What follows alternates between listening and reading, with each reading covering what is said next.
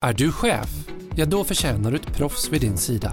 På Ledarna jobbar vi bara med chefer. Vi coachar, utvecklar och ger skarpa råd till tiotusentals chefer varje år.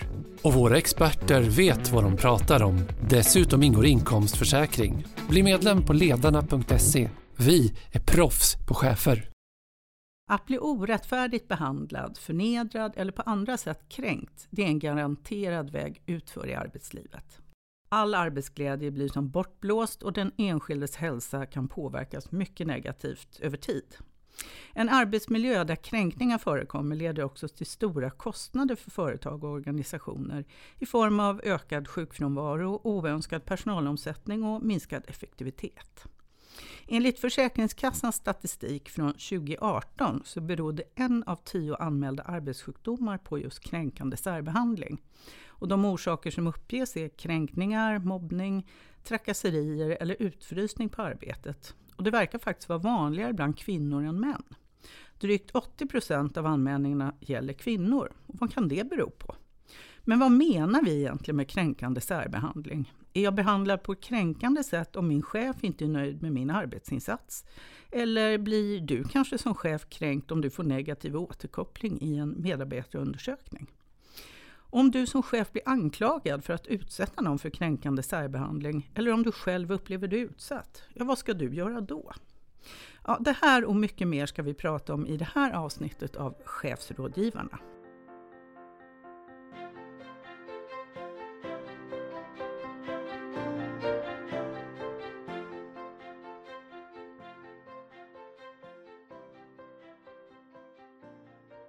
Jag heter Anki Udd och är ledarskapsutvecklare på Ledarna. Ja, det här med kränkande särbehandling det är inte helt enkelt att reda ut. Därför har jag idag till min hjälp två kollegor. Det är chefsrådgivare Anna Widing och chefsjurist Sara Kullgren som ska hjälpa mig att rodda i det här begreppet. Varmt välkomna hit Sara och Anna. Tack. Tack så mycket. Anna, jag börjar med dig. Eh, du och dina kollegor tar emot otroligt många frågor från ledarnas medlemmar. Uppskattningsvis så får ni ungefär 13 500 frågeställningar per, till rådgivning varje år. Men hur vanligt är det att ni får frågor som gör, rör just det här med kränkande särbehandling? Ja, men det är ganska vanligt och det vi kan se är väl att det också har ökat de senaste åren. Vad tror du att det beror på att det ökar? Ja, Eh, mycket av det här handlar ju om att det finns eh, bakomliggande orsaker. Det finns brister i den organisatoriska arbetsmiljön, även i den psykosociala arbetsmiljön. Och det kan ju handla om resursbrist eller stress eller att det bara är en otydlig organisation. Så att det får fäste då med dåligt beteende. Eh, otydlig information. Och sen kan man ju också fundera på att det här begreppet kom ju också upp i, i den här OSA-föreskriften eh, som kom för 2015. Just det, och OSA, vad står det för? för Organisatorisk och social arbetsmiljö. Just precis. Ja. Så där eh, fick man ju ett begrepp också att relatera till när vi tidigare kanske hade pratat mer om mobbning eller dålig arbetsmiljö. Men här mm. kom den också och det ja, kan man alltid fundera på. Har det, har det bidragit till att det faktiskt finns ett begrepp för det man har upplevt tidigare? Det kanske upp, upplevdes lika mycket tidigare, men, men, att det har ändå fått en, en tydligare plats i eh, en arbetsmiljö. Eh, det här begreppet då, kränkande särbehandling, jag tycker det är lite knepigt att förklara vad det faktiskt omfattar. Eh, det är inte helt enkelt. För jag kan ju uppleva mig kränkt av en massa olika skäl, det är ju väldigt individuellt. Men Sara, kan du förklara vad är kränkande särbehandling? Vad betyder det? Ja, själva begreppet kränkande särbehandling, det har vi ju nu definierat i den här föreskriften från Arbetsmiljöverket om organisatorisk och social eh, arbetsmiljö. Och det betyder ju att när vi pratar kränkande särbehandling då är det alltså inom ramen för arbetsmiljöfrågorna. Arbetsgivaren har ju ett ansvar att se till att alla har en bra arbetsmiljö, en god arbetsmiljö och att ingen drabbas av ohälsa eller olycksfall. Så att det här är en skyddslagstiftning. Så jag tänker man behöver lite ha det perspektivet med sig när man pratar om, försöker ringa in vad är det då som är kränkande? Och då har man definierat det i den här föreskriften att det är handlingar som riktas mot en eller flera arbetstagare på ett kränkande sätt och, och det är det här ochet som man måste komma ihåg, som kan leda till ohälsa eller att dessa ställs utanför arbetsplatsens gemenskap. Så det här är ju för att peka på att i ansvaret för att se till att alla har en god arbetsmiljö, då måste vi också se till att det inte förekommer kränkande särbehandling. Okej. Så i grunden, om, om jag skulle säga lite lekmannamässigt översätta det, alltså man ska bete sig schysst mot varandra? Ja, lite... egentligen är det så enkelt. Mm. Ja. Eller det låter i alla fall ja. enkelt. Och, men det som ju också du lyfte lite här, det är ju det här att man kan uppleva sig i inledningen, att man kan uppleva sig som kränkt om man får tillsägelser av sin chef eller i en enkät, medarbetarenkät eller att man faktiskt inte tycker att man ska utföra en viss uppgift. Men då måste man ju komma ihåg att i det arbetsrättsliga perspektivet då är det ju arbetsgivaren som leder och fördelar arbetet. Så att har man valt att ta en anställning med vissa uppgifter så, så man faller inte in under skyddslagstiftningen eh, och uppfattas, eh, man kan inte uppfatta sig som kränkt om man får arbetsuppgifter som man inte vill utföra. Det är ingen kränkning. Okay. I, i arbetsmiljölagens Oavsett perspektiv. vad jag känner? Liksom, Nej. Men, mm. Däremot om jag blir man kan, kan ju få...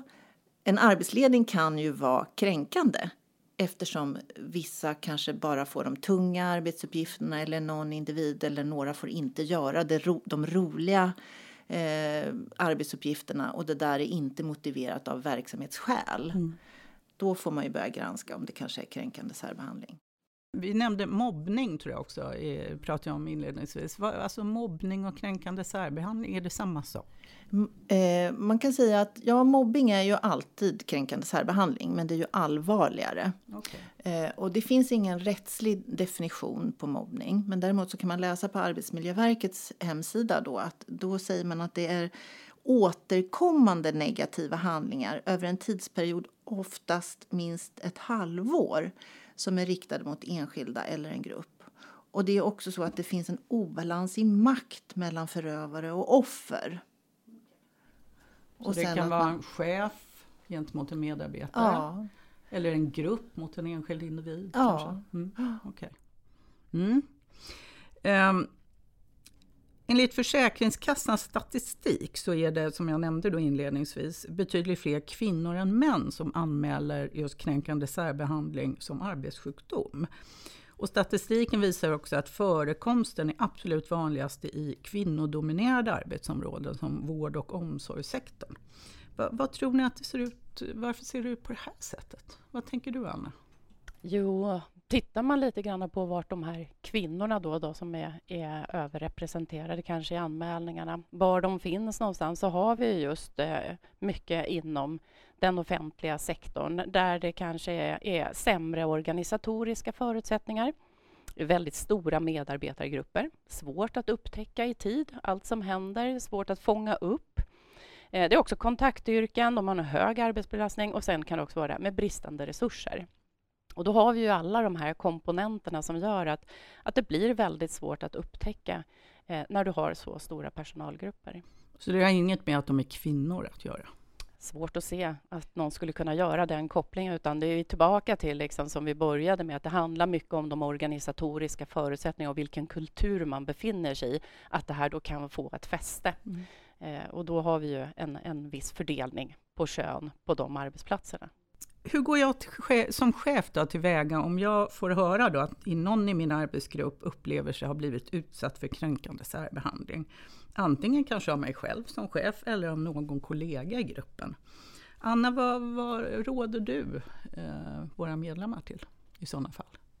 Ja, jag tänker ju att det eh, är lite olika vem det är som ska ta tag i det, men framför allt den som upplever sig kränkt, att, att börja med att faktiskt säga ifrån på något sätt hur man upplever det man har fått till sig eller hur man har blivit behandlad eller om man känner att man inte blir inbjuden i olika arbetsgrupper kanske, där man känner att man borde ha varit med. Okej, okay, så ditt första råd, Anna, det är att säga ifrån. Eh, men om det inte hjälper då, eller att man upplever att det, det blir ingen förändring, utan det sker ingen förbättring. Vad, vad är nästa steg? Vad ja, behöver ske? Precis, ja, men då, då måste man ju gå vidare. Och då är det så att det ska ju finnas rutiner för det här på varje företag, om hur kränkande särbehandling ska hanteras.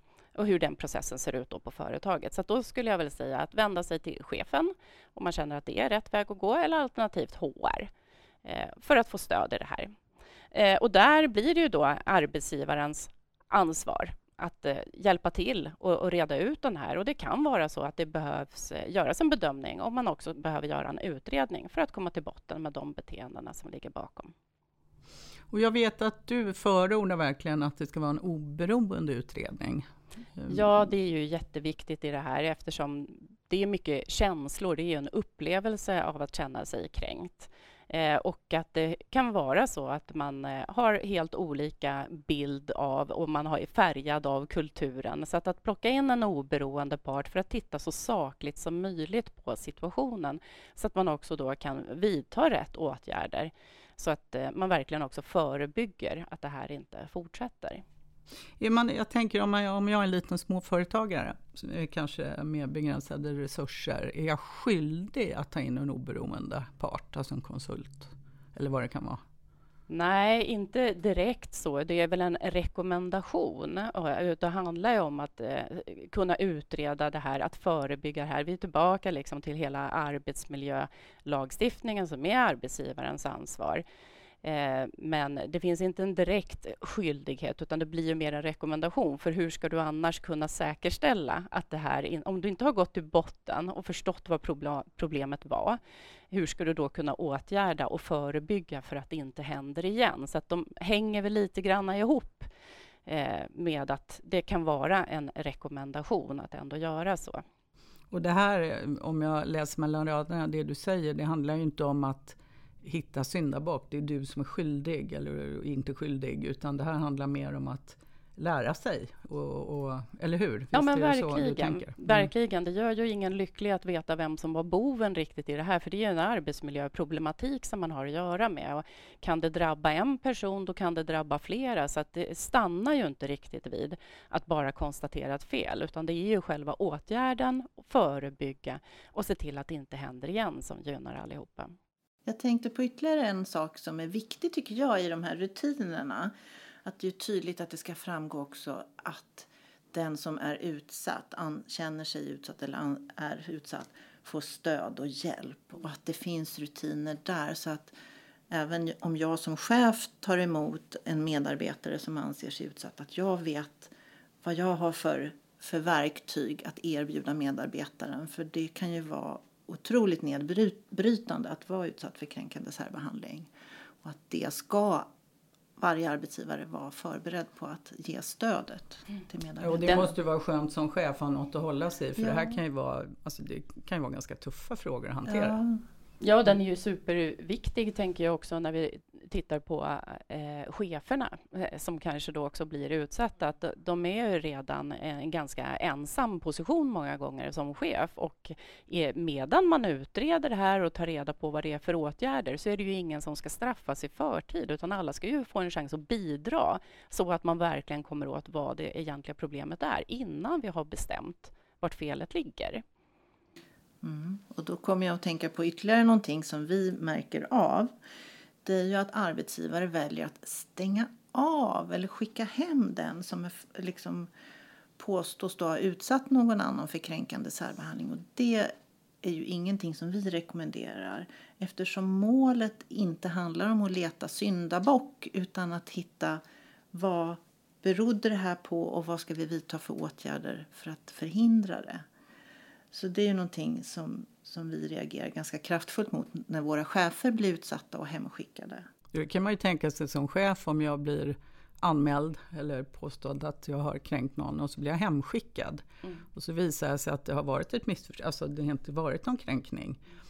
Men då, då är jag ganska stigmatiserad redan skulle jag tro. Mm. Ja, det är ingen, ingen rök utan eld. Då, Nej, så viktigt att verkligen ge stöd till, till samtliga parter mm. i den här processen. Både den som eventuellt blir anmäld eller den som gör anmälan. Att det här ska skötas på ett korrekt sätt. På, på så bra sätt som möjligt så att man verkligen kommer åt hur vi kan åtgärda. Och då behöver ju alla få en möjlighet att bidra. Om det visar sig då, om jag eh, som chef har blivit utsatt för kränkande särbehandling och så visar det sig att jo men så är det. Alltså utredningen kommer fram till att det är på det viset. Så jag, kan jag få skadestånd då? Nej, arbetsmiljölagstiftningen det är ju en skyddslagstiftning. Så det, där får man inte rätt till någon ersättning.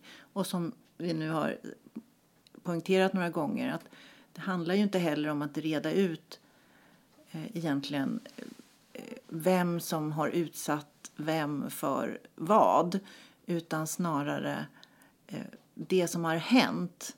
Vad, vad är anledningen till det? Och att det många gånger faktiskt kokar ner till att det handlar om organisatoriska eh, skäl. Alltså brister i förutsättningar, för stor personalgrupp, eh, brist på resurser. Så att det är ju där åtgärderna ska sättas in snarare än att man plockar bort människor eller skiljer på människor. Skulle jag säga, i varje fall i första hand. Mm.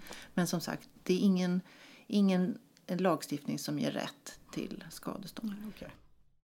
Eh, självklart är det bästa eh, på alla företag och alla organisationer att det inte ens förekommer kränkande särbehandling överhuvudtaget naturligtvis. Hur kan man på bästa sätt förebygga att det faktiskt inte överhuvudtaget sker? Vad säger du Sara? Ja, det var väl kanske det jag var inne på. Alltså, mycket handlar om organisation och skapa möjligheter och förutsättningar för cheferna att, att eh, se sina medarbetare, att ha en dialog och tillitsfull relation så att man kan reagera snabbt om det förekommer kränkningar. Anna, vad tänker du? Hur, hur gör man bäst för att förebygga? Ja, vi kommer tillbaka till det här att eh, eh organisa, vad heter det? Att jobba med eh, kultur och värderingar. Och det är många som har det på en kick-off emellanåt och man har några fina värdeord. Men att verkligen jobba in det här i verksamheten ska inte underskattas eftersom det lägger grunden för så mycket. Eh, och att det också krävs ett visst mod att våga ta tag i det och för det krävs det också en trygg arbetsmiljö. Men att våga titta på saker utan att ha bestämt sig innan för vad som faktiskt har hänt kan man komma väldigt långt med. Eh, och verkligen jobba med det liksom i, i det vardagliga, inte som en happening nu och då, utan att verkligen se till att få in det här som ledstjärnor för hur vi vill ha det och leva efter det och, och lyfta när det är någonting som halkar snett och våga titta på det. Mm. Och då tänker jag som jurist att det är ju mycket det som det systematiska arbetsmiljöarbetet handlar om. Att vi hela tiden kontinuerligt ska ha arbetsmiljöglasögonen på oss och ja, uppmärksamma brister och sen åtgärda och följa upp och ha en plan för hur man jobbar med det här. Det... Mm. Och som sagt, det ska ske kontinuerligt, ja. inte som någon happening det heller. Nej, nej, nej. precis. Och det är väl det som är, är tricket med arbetsmiljö. Det är ständigt pågående. Det är inte någonting som man kan göra som en liten eh, quick fix här och där. Att ja, nu har vi skrivit en, en rutin. Eh, så är allting bra. Nej, den är ju ett stöd när någonting går snett. Mm. Helst ska vi inte behöva använda nej, dem. Utan att, att jobba med det här både i medarbetarskap, i ledarskap och i kulturfrågorna så kan man komma väldigt långt, tror jag. Mm. Tack för era goda råd, Sara och Anna, och stort tack för att ni medverkade här idag kring det här ämnet som eh, inte är helt enkelt faktiskt. Ehm, jag hoppas att du som har lyssnat fått ökad kunskap och förståelse kring vad kränkande särbehandling innebär och vilka åtgärder som behöver vidtas om de sker. Jag hoppas att du är verksam i en god arbetsmiljö som kännetecknas av tolerans och inkludering där risken också för kränkningar är få. Om situationen är den motsatta och att du vid upprepade gånger påtalat det och själv har försökt förändra den här situationen men inte når fram så kan det faktiskt vara att du för din egen hälsas skull kan behöva överväga att gå vidare till nya uppdrag. För tänk på att inget arbete är värt att riskera sin egen hälsa och psykiska välbefinnande för. Mer information om just kränkande särbehandling och mobbning på jobbet det hittar du på ledarna.se. Och som medlem har du också tillgång till kostnadsfritt samtalsstöd som du kan ringa dygnet om och också vara anonym. Stort tack för att du lyssnade!